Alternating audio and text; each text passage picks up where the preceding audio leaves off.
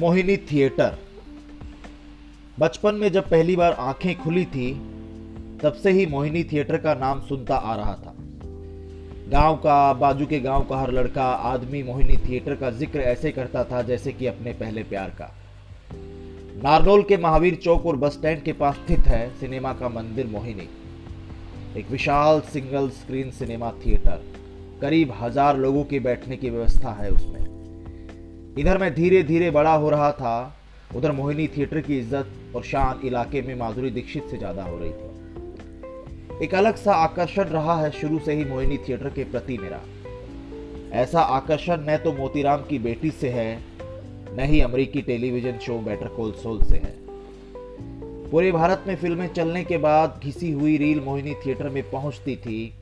Ajay Devgan, Mithun Chakraborty, Sunny Deol Mohini theatre के वो देवता थे जिसके लिए भक्त बने दर्शक। टिकट खिड़की पर टिकट पाने के लिए बेल्ट भी कतार में लगे लोगों की पीठ पर बरसा सकते थे। गदर के टाइम पर मोहिनी के अग्रभाग पर सीमेंट से गदर लिखवा दिया था, जो अगले कई सालों तक छपा रहा। जी हाँ मोहिनी थिएटर की बातें हम अगले एपिसोड में ज़रूर करेंगे। मेरा नाम है आशीष जागड़ा, आप सुनते रहिए मुझे पॉडकास्ट पर।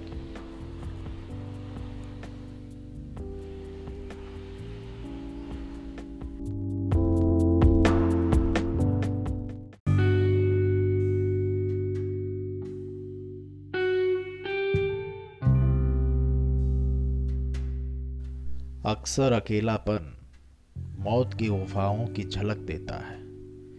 उसके अंधेरे से लड़ने में हमें रोशनी की वफा की सख्त ज़रूरत होती है। पर उसने तय किया है, वो मजलूमों को मयसर नहीं होगी। उसके दिए भर की रोशनी के लिए हमें सरों की कुर्बानी देनी होगी। हमें लड़ना होगा अपने हिस्सों की रोशनी के लिए। हम लड़ेंगे मिलकर अंधेरों से हाथ मिलाकर एक क्रांति का उद्घोष करेंगे रिश्वतखोर रोशनी के खिलाफ।